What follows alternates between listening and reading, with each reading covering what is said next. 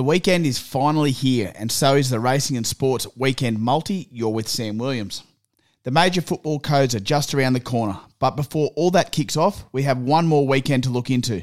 The Women's Cricket World Cup, English Premier League action, and racing at Randwick are on the cards.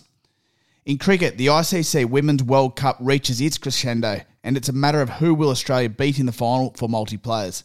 The dominant Aussies held off a dogged Indian team to advance to the final, where they will play the winner of England and South Africa. Either way, I expect them to be too strong and add another trophy to the cabinet at the short quote of $1.25. In EPL action, the shaky Arsenal Gunners take on Leicester early on Sunday morning.